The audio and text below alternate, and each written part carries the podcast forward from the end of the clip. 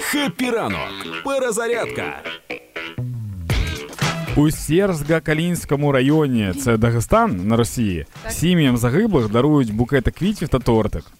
Тож їх діти знають, що тато загинув за хризантеми та грильяж. А знаєш, було б круто, якби київський тортик.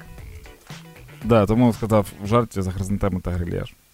Коротше, я не здивуюся, якщо Путін включить це в цілі так званої спецоперації. І я прикинув, скільки коштує тортик і букетик. Е, букетик, якщо знаєш, в таких е, коробках круглих. Так. Е, в переходах вони коштують типу гривень 400-700. Ну, десь отак так. от.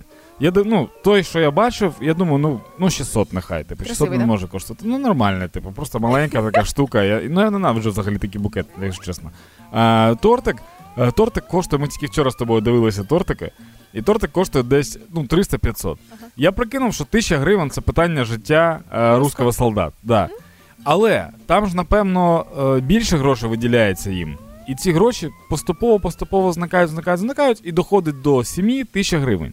І я подумав, можливо, ми можемо скидуватися не на зброю, а одразу, ну, На типу, тортики і квіти? не на тортики квіти, а без посередників на життя російського солдата. Тому що диви, як, як виходить, Е, українці скидаються коли на зброю, це українці скидаються на зброю, купуються зброю. Цю зброю передають нашим військовим. Да. Наші військові йдуть на фронт, Довго. ризикують, е, витрачають бої, боєприпаси, і потім тільки вбивають російського солдата. Можливо, ми можемо якось скоротити і без посередників це зробити. Поки не зрозуміло як, але треба написати голові е, Сєрсько-Калінського району е, Магомеду Аміровичу, що в нас є така ініціатива. Ми можемо одразу викупити життя тих дагестанців, які е, стоять на боці путінської Росії. І все, і буде легше. Ми з вами, українці, продовжуємо донатити, продовжуємо допомагати і підтримувати одне одного. Слава Україні!